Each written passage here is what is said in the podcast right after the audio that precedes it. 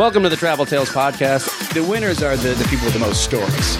One of the great things about traveling is the people that you meet. I've slept in bus stations, like I've slept on people's floors. and it's already on fire, and then there's just a gigantic, huge explosion, like out of a Hollywood movie. It's not right or wrong, it's just different. We hired like 10 Chinese prostitutes to come be our audience. We were kidnapped by nuns in Puerto Rico.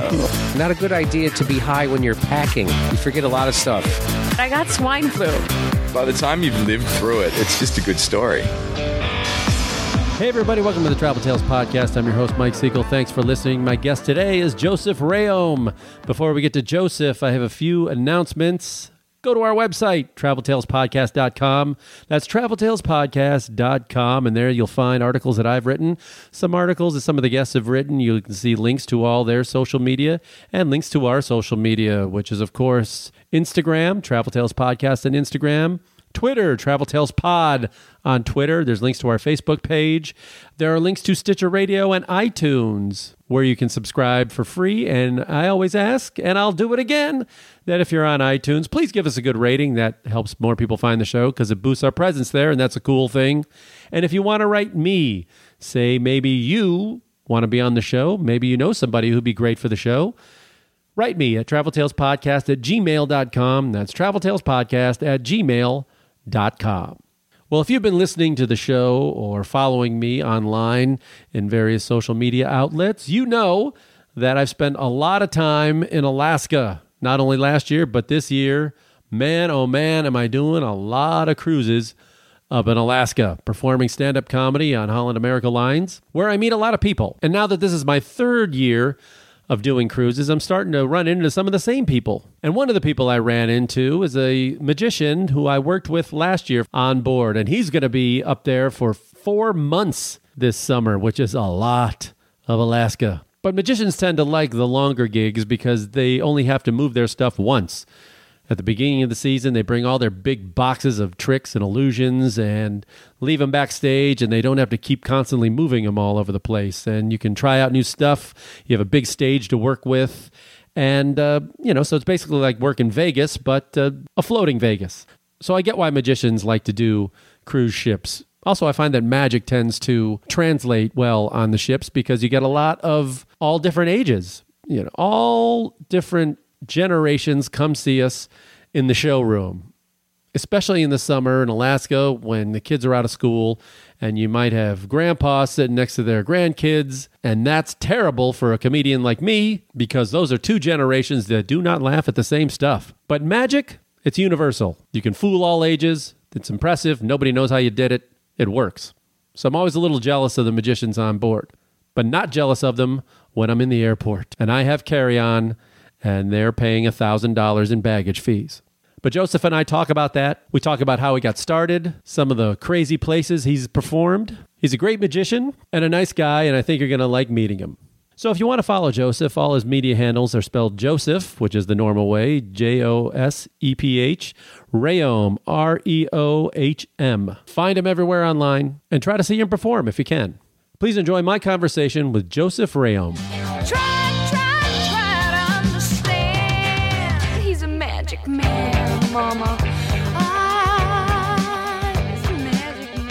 So we're here with Joseph Rayom, magician extraordinaire, young man on the go around the world. This is a travel podcast, so we won't talk too much about your uh, your showbiz life, but uh, your showbiz life and your travel life are pretty one and the same, aren't they? Yeah, it's pretty much the same thing. Uh, I, I, tra- I think last year was 103 flights in 17 countries. Wow. Yeah, yeah, it's. Uh, I don't even know if I actually do any magic. I, th- I think I just travel. Okay, so you're originally from Seattle area, which is good for you because we're on the ship together now. It's going to be stopping every week in Seattle, so you get to see family and everything else. So that's you're lucky. I never get that on the ship. Yeah, I got really lucky on this one. I uh, I'm in Seattle every Saturday, but I'm also in Juneau, Alaska every Monday. And I have aunts and uncles in Juneau, so I get to steal the car, go on excursions, run to Costco, which all the other crew members can't really do. What was the incentive for you to get into magic? We'll start way back at the beginning. So when did you start doing it, and when did you start performing, and when did you start traveling for magic? When I was five, I got into it just for the travel and all the women. still, The magic groupies. It's still waiting for the women. Um, no, I I've been doing it my whole life. I got into it when I was five years old. Uh, I didn't know that it was going to be a career, and then um, I, I think when I was 15, I did my first paid gig. So that was 21 years ago, and now and since then, I just just keep hustling. Now, magicians always say this. They say the problem with magic is, at least when you're learning, you spend so much time alone learning stuff in your room. And is that what happened to you? Were you an awkward uh, teen because you were never out? You were always in your room doing tricks? Yeah, I think every magician in their show, if they do something technical, they go, well, there's about 12, 13 years of no dating and no social life. Uh, unfortunately, that's actually not a joke. that's, that's, that is real. Uh, we, I, I used to spend eight to 12 hours a day in front of the mirror with a deck of cards and and now I, I'm, it's still lonely. You're on a ship. You're in your room by yourself all day. Maybe people talk to you on the ship, maybe not. But I think you and I started on ships at around the same time. It's only been like a couple years, right? I mean, I've only been doing it. How long have you been doing cruises? I started doing cruise ships December 2016 was my first one. So about a year and a half or so. And yeah, my first big contract that, or I guess not necessarily big, but long, the residency act I did last year in Alaska is where we met. Uh, doing, you were on there for three weeks, and You were on there for three months. yeah, and then um, let's see, we did, uh, and then we ran it, kept running into each other on ships around the world. We were in the Caribbean, I think, uh, last December. We worked the same ships together, and I should start leaving you notes.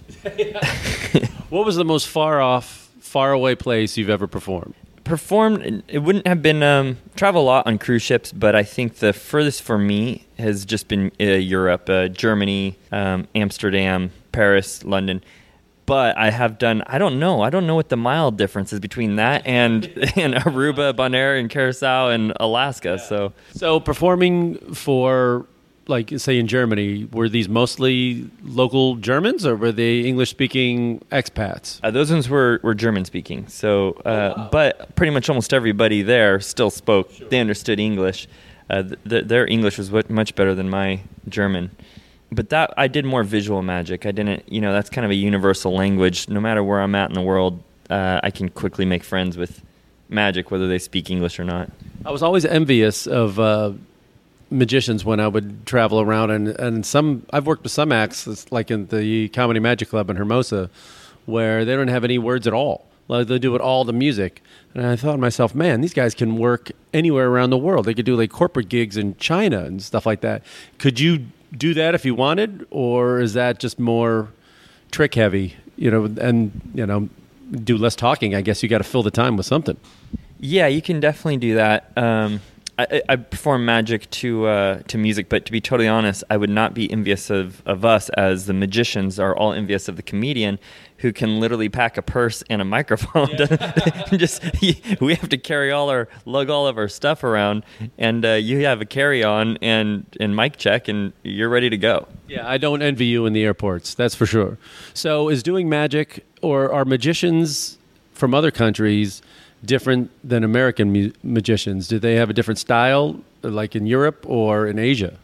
Yeah, actually, it's all very different. Um, some of my favorite is Japanese style, Korean magic, Japanese magic, uh, Chinese. They all have very beautiful, different kinds of aesthetic to the way they make. For example, if they're making a handkerchief appear, disappear, cards appear, disappear, compared to American. Um, but the biggest thing I noticed a difference on is the responses you get around the world with different cultures. And for example, Americans, you make a big power pose after you make a bird appear, and that's supposed to communicate to all the American audience it's your turn, it's time to applause and make noise. And then you have Indian cultures where they will not applaud or make noise, and you think you're bombing the entire show, and, and, and you go, oh, I guess that, I guess I need to quit magic now. And then you find out after that it was one of their favorite experiences on the ship or whatever, but it, I guess they, they find it to be rude to applaud and uh, make noise during the show. They don't want to interrupt it. So you learn. And then my favorite is like the Japanese because it goes way deep in their roots, magic does. And so you do magic for them, and they just get that. Oh, it's, it's like a whole different kind of excitement. What about in terms of bringing people on stage? I mean, are there some cultures that they don't want to be any part of it? Like, don't take me up on stage, or are they very excited to be like, I need an assistant. You, ma'am, come up. Uh, are, are, are they really excited? Yeah, the cultures that do not want to come on stage are the old people. We're gonna we're gonna call that a culture. a few colleges that you can't you can't get enough people to not want you know they all want to come up. You get on a cruise ship if they are average age 65 70 you can already see them sit shaking their heads no before uh, right as you start looking at them they don't but um as far as other actual other cultures i've never ran into uh it, seems like almost everyone wants to be a part of it unless it's one particular person in the audience that just doesn't want to be picked on or something but When you say the Japanese have a, like an old magic culture, what do you mean? Was does it go way back? Did they always have like? Did the emperor have uh like a, almost a jester or something, or did how did that work?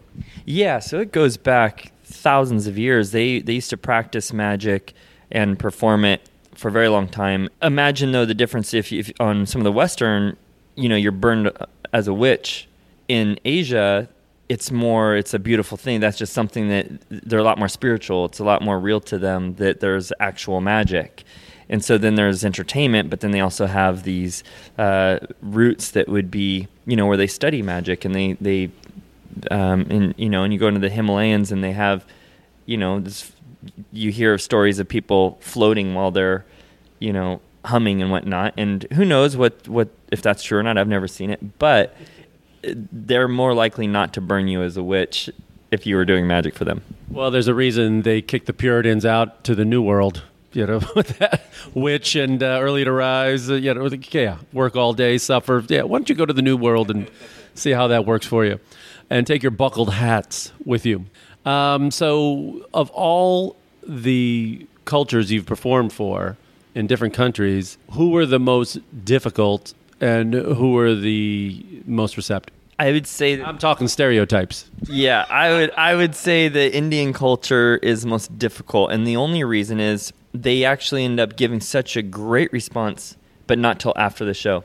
And for for artists, you kind of need that feedback during your show. Like if you're a comedian, yeah, if you're a comedian, you're getting no laughs, a z- zero laughs.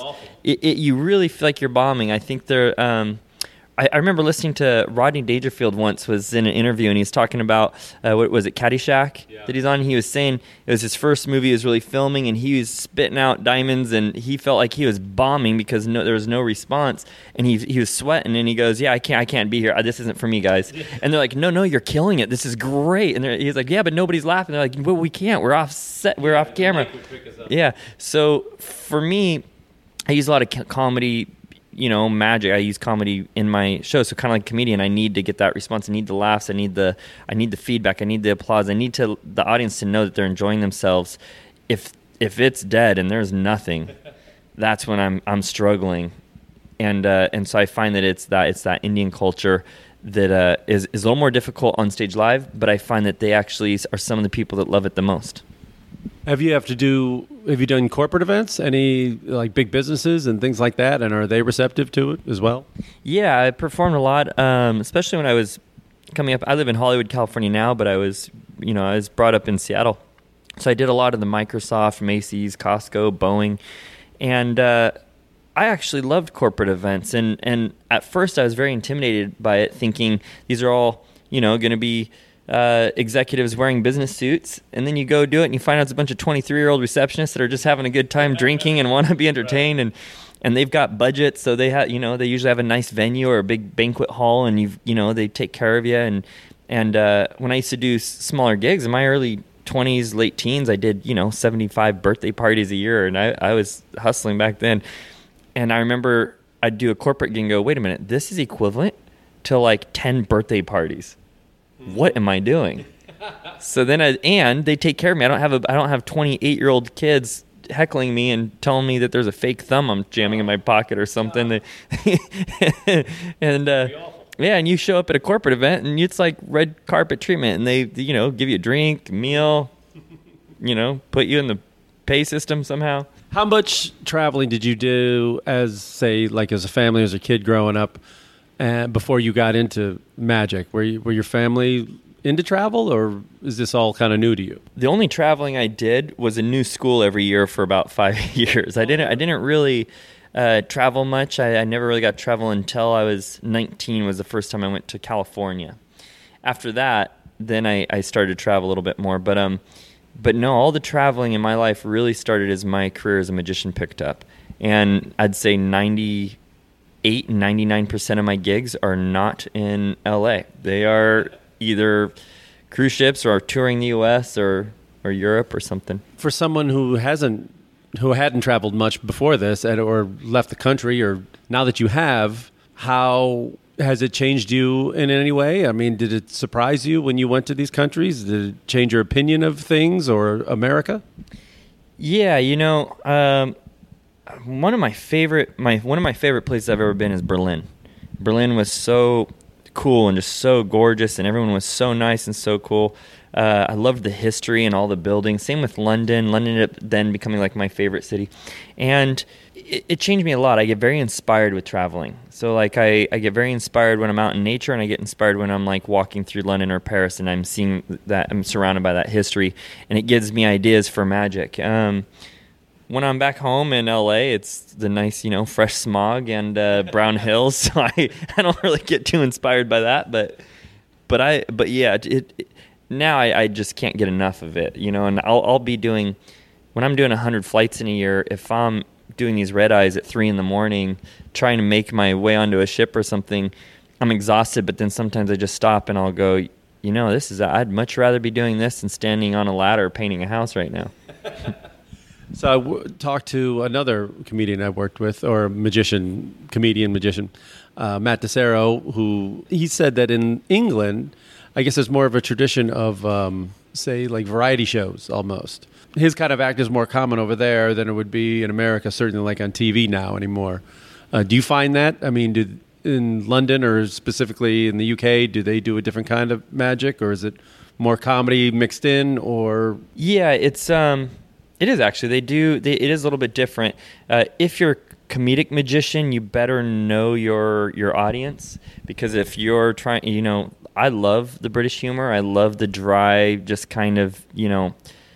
they'll heckle you though? They'll heckle. Yeah, and so you better know how to handle that, and you better know you can't be doing American clown jokes. You gotta be. you can't have a red sponge ball on your nose. You gotta really know your audience, or else you're gonna drown. But um, but it is a little bit different. Like I can do uh, a, a an act. There's an act I did on Penn and Teller Fool Us last year, and it was an act where I make a bunch of champagne flutes appear and disappear, and that's all to music, no talking. It's very visual.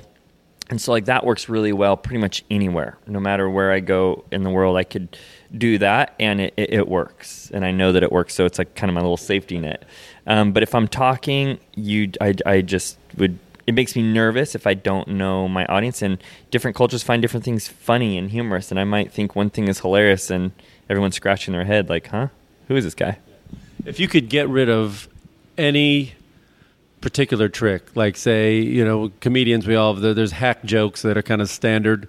Like if you never hear another airplane joke or something, you know, is there some trick you see, like you see another magician, you're going, oh, this, you know, come on, we can all do that. Is there one trick you would get rid of if you could? Yeah, your airplane joke would be your airplane joke would be rope magic for me. When I see somebody taking one piece of rope, cutting it up into three pieces of rope, a small, a medium, and a large, and if we fold them up in our hands, I've now got three of the exact same size. That and linking rings. Uh, linking rings is beautiful. I, I but I'd cringe every time I saw it because I've just I'm so burnt out on it, and I would see it at every magic convention, every magician, every corporate magician. Here's the old ancient Chinese linking rings, and uh, and just recently, I've like in this last maybe six seven months, I've seen a few magicians. There's this guy from Australia. Oh man, I'm going blank on his name, but I saw these presentations linking rings. Like wow, that was actually really beautiful and really well done, and like huh, that kind of makes me want to go Get do rings. get some rings. I mean, I've learned them when I was a kid. I learned them, you know, I know the methods and whatnot. And I've I even practiced little sets of. But now I see them and I'm like, wow, that's actually really beautiful. Uh, but yeah, your airplane joke would be my. Uh, and I do a cut. I do a cut and restored rope now in the beginning of my show. I just started doing it this last week. It's about a 30 second attention getter, and it happens so quick but that's the only reason why I like it is because it's fast and it, it's over with soon, but it's still visual quick. Like, okay, we've established I am a magician. To non magicians, like the standard one is either the sawing the woman in half or the um, rabbit out of a hat. I mean, those are obviously. I mean, you know, did you didn't you say you used to work with animals like birds? Yeah, I worked with birds uh, for for over for about 18 years. I still have my doves. They're just kind of retired. I don't I don't use the birds anymore. Um, What's traveling with doves like? I, I can't imagine what a hassle that is. Okay, so speaking of travel, so if, I, if you only knew all the stuff I snuck onto a plane, uh, the last year I did, yeah, about 103 flights, and I know 32 of those flights I snuck my birds on the on the flights, and I've got a whole system down now for getting my birds through the airlines and on the flights and. Do you say they're an emotional support birds, and that's how you get them on? You know, I've thought about that. Would be a lot easier, but I, the way I look at it is like, you know what? If the audience doesn't know where my birds are coming from, then let's just see how this works out in the airports. Yeah. Now, TSA, you're not going to get it by them, so I have a whole system where I, I've got them in this like the TSA approved traveling cage, little cage that fits under the seat. And I've got a fake duffel bag that velcros around that with air holes in it, so it looks like a, it's just over my shoulder like a duffel bag. And when I walk up through security and I go, you know, to the TSA, I go with authority. I go, "Hey guys, I've got birds. I'm gonna need a visual and a wipe down." And they're like, "Oh, oh, this way, sir." And and we bypass the line. We get through it, and then I go in a little room. I take out the birds. I start talking to them about magic and whatnot, and they get excited. And then they they bring my little cage back. They just want to make sure there's no drugs or explosives or anything dangerous in there. Bring my cage back, and then I cue up my phone with a 10 minute dove noise. Um, and so while I'm walking onto the plane, if my birds start to talk and start doing the I snap my fingers. That gets them to be quiet for about 20, 30 seconds. And I hit play on my videos. And then I would just make it seem like a, a ringtone. I'm like, hey, guys, I'm getting on the plane right now. You know? and I, I, I've only had to push play on that twice. Where out of the 32 flights, I've done it twice. But it's there already because uh, I don't want them. The thing that scares me is I've, I've gotten on a few planes where there there is no room under the seats and there's no overhead, so they would have to put whatever baggage you ha- whatever lo- you have down below. That's never I've never run into that with my birds, but then when I've done flights like that, it gives me a nightmare. Like, ooh, what if that? What if I had my birds with me? That they'd probably die. I'd, I would be like the worst magician in the world. This is where frequent flyer status comes in, and then you can be one of the first ones on the plane, and you never not get a seat or not get the overhead space. That's I did. I, think, I believe I told you that years ago that you you need to sign up for these frequent flyer things. You should have a ton of miles now, or at least some status on one airline. So I hope have you joined these things yet? Yeah, you did warn me. You did tell me about that. And the way I remember it is we're in the airport. I was lugging a bunch of stuff around, and you're just with a big smile on your face, walking right on the plane in front of everybody else. And I'm like, uh, zone 26? and I'm like sitting there with all my luggage and trying to figure out how I'm going to get it on the plane. What's the most you've ever been charged for luggage? Uh, I got a $1,200 each way surprise once for luggage. I had a little learning list. I was doing a charity event in Texas, and compassionate friend it was a very very beautiful charity but a very sad one. It was one of those ones where they are su- supporting each other for having lost family members. Yeah. and i'm like yeah i definitely want to go do a show for them and I, and I was excited about it. And you know it's, it's charity. So i'm like yeah i'll fly out. I'll do it. Why not? And i get to the i go to check in and my uh, luggage is a little bit oversized and it's a little overweight. And the lady was just not having it. And i didn't know. And i was like what is it 50 bucks? And she was like sir it's $350 for the overweight and it's $350 for the oversize and and I was like whoa whoa whoa whoa pump the brakes bull rider. And I'm freaking out. Anyways it ended up being about yeah uh, about $1200 each way with that. And my and I also had two other luggages that they were charging. Just there was no I got screwed on that one so right when I got home I took all of my tables all of my props and rebuilt them to weigh like one pound and pack into a luggage. So now the whole show you see on my ship now, pretty much, unless it's with the illusions, fits in a luggage. 50 pounds. exactly. And every single time, oh, and every time I set it on there, I have this big smile. I, my smile is the same thing as a middle finger to the airline. Do you, would you still take like a, a child's party if it was offered for a lot of money? If it's a, I mean, I live in Bill Gates' kid. I actually I did a birthday party for Jeff, the owner owner of Amazon, uh, wow. a while back at at his place, and and uh, you know I live in Hollywood. If uh, Arnold Schwarzenegger or somebody's hitting me up saying, "Hey, we have a party or an anniversary party or private party," then uh, Yeah, I definitely would would consider it just because you know it's you never know who's there, who's watching. As far as kids shows, I mean, I guess I would have to pull all my stuff out of storage. I'm sure it dust it all off, and um, but I I I, uh, I prefer the stage now. I prefer not doing kids parties, but uh, but I would I would do it if it was that situation. If it's like for a celebrity or VIP or the president is like, well, maybe not this president. It, yeah, I would. Who knows? Who whoever it is, I would do it if there's if it's the right people, I guess. You went to Jeff Bezos' house? What's that like? So I I show up and uh, I pull up to this huge mansion, and security comes out and goes. Yeah, in Seattle and Medina. This whole huge house. The security comes out and goes, "Can I help you?" And I say, "Hey, I'm Joseph Rayom. I'm the magician." He goes, "Oh, okay. Well, this is the house they built for security. What you need to do is drive right down here." And I, I was like, "Whoa!" So I'm driving down this this pathway that is. I felt like I was in Jurassic Park, and I pull up to this tiny little one story house. And I'm like, "Huh." The security's house is bigger than theirs. I go in and his wife greets me and so nice. And she goes, Joseph, we're so excited to have you. Here, let me show you around. We can do the show here or we can go downstairs. And after going downstairs, each level one at a time down to about four or five levels, I'm like, yeah, I don't want to carry my stuff all the way down here. So, but they were really cool. I didn't know who it was. No, I met him, but I didn't know. I didn't get their last name, and I and the way the booking agency at the time, uh, you know, I had to sign a non-disclosure that I wouldn't communicate anything about the show until after I was done and after I left, and I wanted to say thank you to him, so I walked up, and the conversation I walk up on is, "Well, first airport I bought was," and I'm like, "Oh, jeez, who is this?" So I shake his hand, "Hey, thank you so much," and he goes, "Yeah, that's great, thank you, we loved having you." About three weeks later, I'm doing a show at a private school, and this guy comes up to me and goes, "Hey, I saw you at Jeff's house," and I was like, "Jeff's house?" And he goes, "Yeah, the owner of Amazon. I saw you at his house," and I was like, "Owner of Amazon?" He goes, "Yeah, you're doing his son's birthday party just," and I was like, "Oh, that's who that was." You still didn't know who it was? No, didn't know who it was until three weeks later. no, I, and I didn't recognize him. I, I just knew it was somebody with uh, who bought a few airports. How long ago was this? that would have been uh, probably 2005.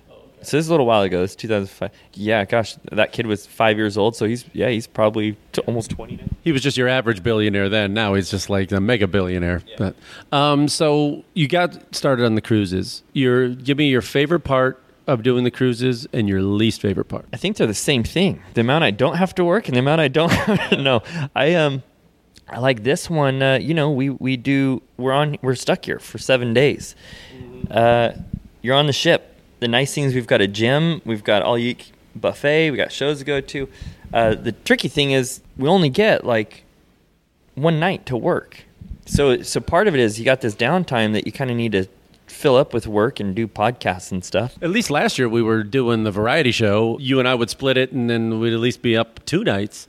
But I don't know. At least for comedy, I need if I want to try out new stuff, I need to be on. I need to do more shows, and that's the hardest thing about building new material on here. And you're going to be on here for four months. How are you going to work in new stuff? Yeah, four and a half months, and I brought three shows worth of stuff too. And I thought I was going to be doing a split bill. I'm prepared for that. I, um, and now I just found out last night that they're moving my show night from one of the nights of doing two shows to the a, a different night where I'm only going to be doing one show. So now I just do one show a week. Now I know a lot of people would sit there and go, "Oh, that dream gig. That sounds." But to be totally honest, I'd I'd rather work a show every night. I don't mind. And and I do have a lot of new material I want to work on. So I'm sitting here going, "Ah, you know, I've got this one show. I I it's going to be awkward to throw in something new." I'd say sell them on a daytime show. I, I, I think that's what I'm going to do. Um, yeah, it gives an opportunity to sell merch too, which is cool. And you've got, I mean, this is one place where you have people that are clientele to buy buy things. They've got money to spend. Um, so merch would be great, but also it keeps me just working and it gives me something to do. And and um, but yeah, and I have you know I have the show for it. I've got extra material here, but uh. So yeah, I think I'm gonna let them. I'm gonna let them know. Gonna, hey guys, let's let's let's let's book. Let's do another show last sea day. But um, but that's I think the thing that I love, and, and to answer your question, um, I do love the travel. I love getting to see new place parts of the world. Then I do a, a run like this where I'm seeing the same thing every week. It's like Groundhog's Week for four and a half months. But I still love it because you get to see the the whole summer change from from going from kind of chilly to snow on the mountaintops to 80 degrees in Alaska in August, seeing the salmon come up the stream and catch a can, and then and then it gets cold again by the time you leave. And one week after we get off the ship, it's like minus ten. So, as someone who's been going to Alaska his whole life, you going up, you've been going to Juneau probably since you were a kid, right? no, just the five last five years. So So, if you like, okay, a Northwesterner, we've both been up here a bunch, but what kind of Alaska travel tips do you have for people? I say just get out, and I'm a hiker, so I, there's no endless, you know, there's endless hiking and outdoorsy stuff here. But uh, what advice would you give to people who are going to Alaska for the first time? I remember in my th- this is what I say in my in my show that I tell people. I tell everybody wear a bell because of the bear. Wear a bell to warn them, and wear have pepper spray or bear spray to make sure uh, if they if you don't if they did attack, you've you're prepared. And uh, to tell the difference between a black bear and a brown bear, the black bear's droppings are small and fair, full of berries, and the brown bear's droppings are large and full of bells and smell like pepper spray. no, I uh, I would say if you're going, if it's gonna be on a cruise, it's two different ways to look at it. If you're traveling Alaska for a cruise, that's one thing because you only get a limited time in each port. You get so many hours a day to go do something. So either go look at all the jewelry shops, or you do a little research and do a helicopter excursion. Go to the uh, take have a helicopter take you up and do an, a um, glacier push up. You know where you do that get down drink the glacier water and push yourself up but then if you're traveling to alaska if you're, if you're traveling to alaska non uh, cruise if you're just going to alaska there's so much to do it's um it's yeah i mean if you i always think that's funny when people still think that texas is the biggest state when you compare texas to alaska it's like a tiny little park Alaska is like a size of the third of, of the continental U.S. I think. I mean, it's it's huge. And I, yeah, I, I tell people there's so much land. Go on land. You know, uh, the islands are nice and the shore is nice, but after a while, if you're going to do a cruise, at least do a land portion of it. Like a lot of these cruises will tie in Denali or something, you know, or just like you just take a train up into the country and just get out in the middle of nowhere and really get around the nature. That's what I. and that's where you start seeing the bear and the moose and you know i suggest like if you're on a cruise one of my favorite things i ever did was last year in juneau went on a hike through the temperate rainforest in juneau up to the ice caves. Yeah i did that. Yeah and it's it's not a hard hi- hike and then the last portion of it you do a little bit of climbing and but it's really not that hard and it's just gorgeous. And you uh, you get to really see more of what alaska's about. You get to see that beautiful temperate rainforest which is you know not, you don't get to see that every day. Have you ever run into a bear up here? I ran into a porcupine and it scared the crap out of me on the trail. But I haven't seen any bear. Well, I saw a bear when we were driving alongside of the road. But have you ever seen one hiking? last year I came with uh, my f- friend Catherine, one of the dancers, and we went to it was in Juneau. We are going to go to the uh, Mendenhall Glacier, and I sat there and I go, "Oh man, I didn't bring my bell and my spray. I always bring my pepper spray and my bell everywhere in Alaska. I just I know I, I just know I need to to make me feel safe." And I'm like, "Oh man, I didn't bring." it." And she's going, "Well, this is a big park. Look at all the people. There's no bear around here." And I'm like, "Ugh, "Okay, well." We get out right in front of the car, and there's a ranger there, and all this group of people start walking up, and they're looking at something. I walk up, and here's this huge mama black bear with three cub probably 20 25 feet away and i'm sitting there my heart's starting to pound i'm like if that and then the, the ranger's you know only f- 10 feet away from this bear the bear looks at the ranger and gives this and the noise basically communicated to everyone if you do anything i don't like i will kill all of you. That's basically what the bear just said. The bear kept trotting along and then three cub come up and these you know one of them's curious and starts walking towards us and i'm like whoa whoa whoa whoa we don't want to go there.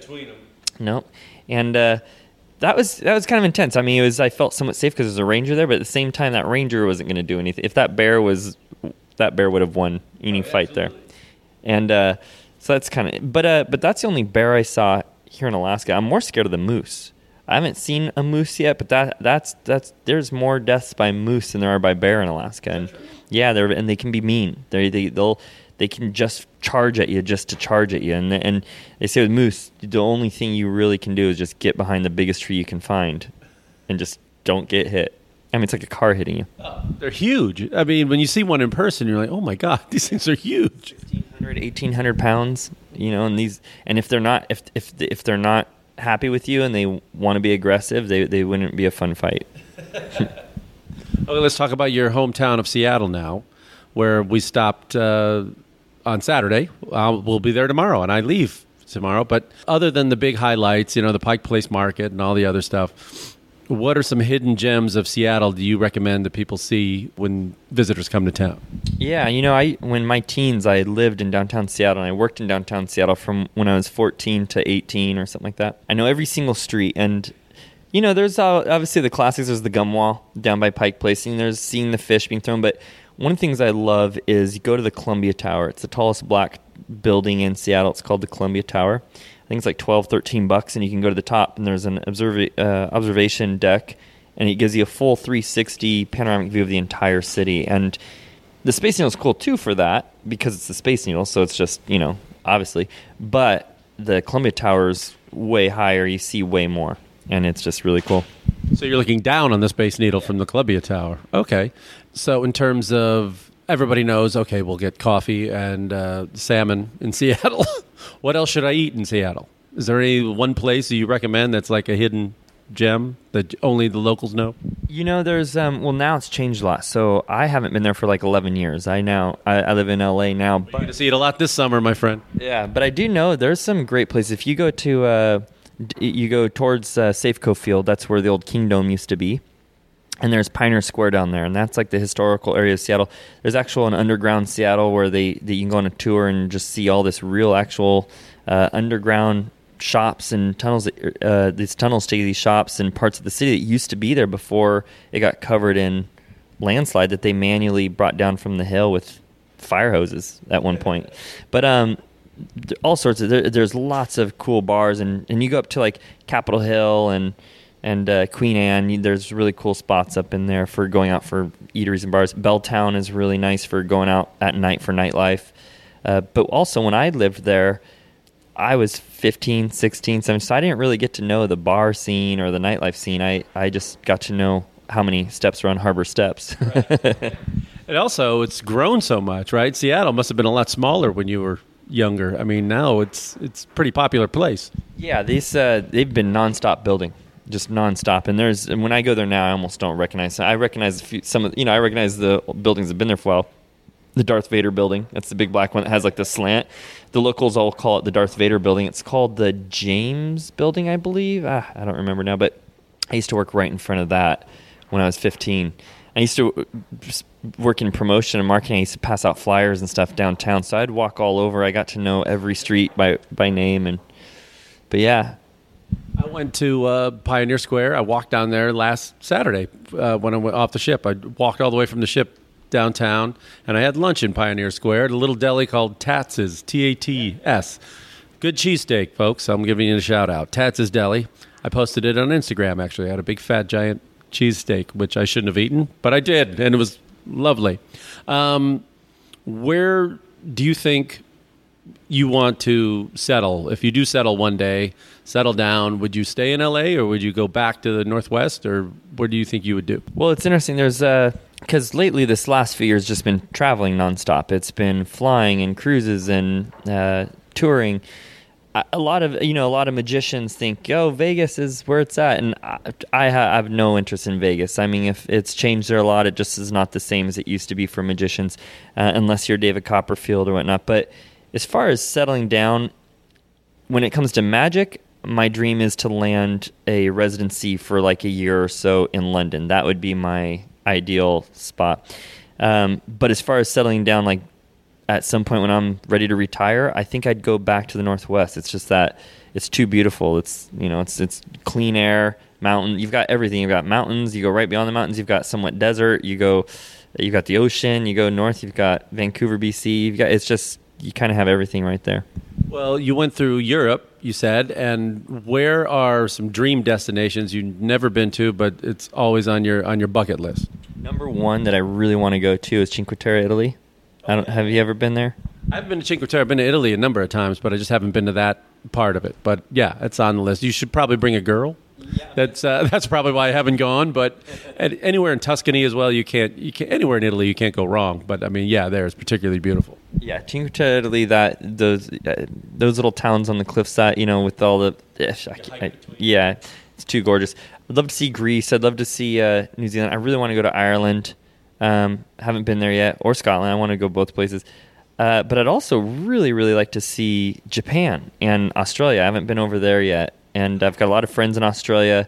So there's sometimes I'm thinking, you know, if I can just get a few weeks off, I might just pack my bags and head out to see Australia or something. That was my first solo trip abroad when I decided to, you know, when I really got into travel and I started doing comedy. But before I moved to New York, uh, I knew I was going to leave Chicago, and then I decided, well, let me just move back in with my mom for a year and just save money because I was on the road every week anyway.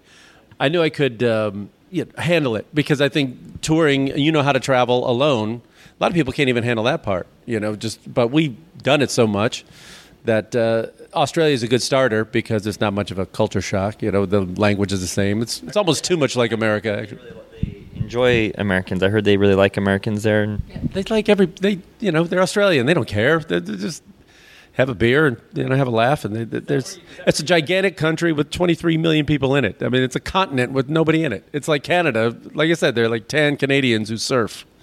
is that where you picked up your whole uh, Austra- learn how to speak Australian bit? Uh, I love that bit. It is. It is true. I mean, the, and, but it's such a massive place, and like eighty percent of uh, people live along the east east coast, and uh, Sydney and Melbourne are both uh, incredible cities. And yeah, if you got friends over there, it's just really easy. It's just a long flight. And New Zealand is one of the most beautiful places. If you if you're from the Pacific Northwest. It kind of looks like uh, Alaska. I mean, the South Island and stuff. It's just, it's gorgeous. Yeah. So you'll you'll fit right in over there. Although you may have to wear some sunscreen. No, that's a. I, I'd love to go. I'd love to see it. Uh, There's um, there's also a movie. Uh, I don't remember the name. of it, Maybe a year or two ago, about this guy who had this bunker out in the middle of the woods, and he was um, had a bunch of cyborg, like these cyborg. Uh, Ex Machina. yeah, yeah, that's what that one. That one. And I was looking like where they were filming that. I was like, "What? That is gorgeous." That was that was up in Scandinavia somewhere. I think it was Norway or something like that. It was in Norway, and I remember I remember thinking I was like, "Wow, looks kind of like Alaska," but uh, Alaska is like Washington on steroids, and this place is like Alaska on steroids. You know, it's like it, it- was crazy, but it gorgeous. So I, I'm very attracted to those kinds of uh, environments. I'm not so much. You know what? I don't really care for much is uh, the Caribbean. I'm not a big Bahamas Caribbean fan. Uh, I'm just not built for it or made for it. I'm a ginger vampire from the Northwest, and it stays that way. You need cloud coverage. You need a little cloud coverage. But all those are good. And, and the good thing is these cruises do go there. I mean, I did one in uh, New Zealand and Australia. You know, I got a Seabourn one. But then, you know, it also did one in Antarctica, you know, and that kind of thing. So, and that was all the same run, actually, in the same three weeks. But yeah, it's nice. Like you said, it's a good teaser. So when you go back, I mean, Australia is so far and big, you need to give it at least a few weeks because just to go all that way, it's why you can't just turn around and come back after a week. You know? my, my week off that I have in July here, I should probably not just go to Australia. Maybe I'll stick to Seattle or something. and get those freaking flyer miles, and then you could just you know have a free flight. Um, well, that's cool. Oh, I didn't ask you. We we need to plug your uh, sites and where can people find you, and if they want to hire you or see you, uh, give us names. This is where you get all your plugs in, and your Instagram and your Twitter and everything. Yeah, actually, uh, I just shot a TV show for the CW last February, and that'll be airing this summer. Uh, called Masters of Illusion on the CW. So the Master, Masters of Illusion, um, and then next year I'll be on it as well. Uh, yeah, you can find. I always keep. I, lately, I've been trying to get a lot better about posting on like Instagram, just because uh, the guy who helps me with my branding marketing, he's like, bro, nobody gets to see this life you you're, you're living, you know. And I'm like, is like, you know, people are are interested in like all the travel and whatnot. So I finally just started getting better about posting on Instagram. It's uh, uh, the handle is at Joseph Reohm. It's spelled J O S E P H R E O H M as in Mary. So it's Reohm. We're gonna have to change that. We're gonna give you the amazing something. The amazing at Joseph Reohm. amazing at Joseph. and then, uh, yeah, Facebook. Um, I've uh, Facebook. It's Joseph Reohm official. Uh, that one. All these I post like whenever there's a TV spot or a, a tour or anything. I usually post on those. Um, and then twi- Twitter. I don't really use Twitter, but my it's it's at Joseph Reohm. Everything is Joseph Reohm. YouTube forward slash Joseph Reohm. So yeah, and that's uh, I think that's pretty much it. Website josephreohm.com. It's um, yeah, pretty much. I've I've gotten pretty good about getting everything to be Joseph Reohm. Well, we'll find you can find links to uh, all the sites and everything at uh, traveltalespodcast.com. If you go to where the his podcast article is, we'll have links all listed there, so that'll be easy. Well, thanks for doing this, man. I appreciate it. Hope it wasn't so painful for you. We were just so busy on the ship, you know. I know you had plenty to do, which is you know finish watching a movie or something. Yeah, no, it's really rough. I can only tweeze my eyebrows so many times. You're one one show a week. I mean, my God, what are you? Gonna... yeah, but uh, I mean, it's it's a it's tough around here. But yeah, we could squeeze. We sque- you know we we made it in. Uh, but I yeah, I got to get going. All right, there's Joseph Reohm, everyone. Thanks, man. He's a magic man.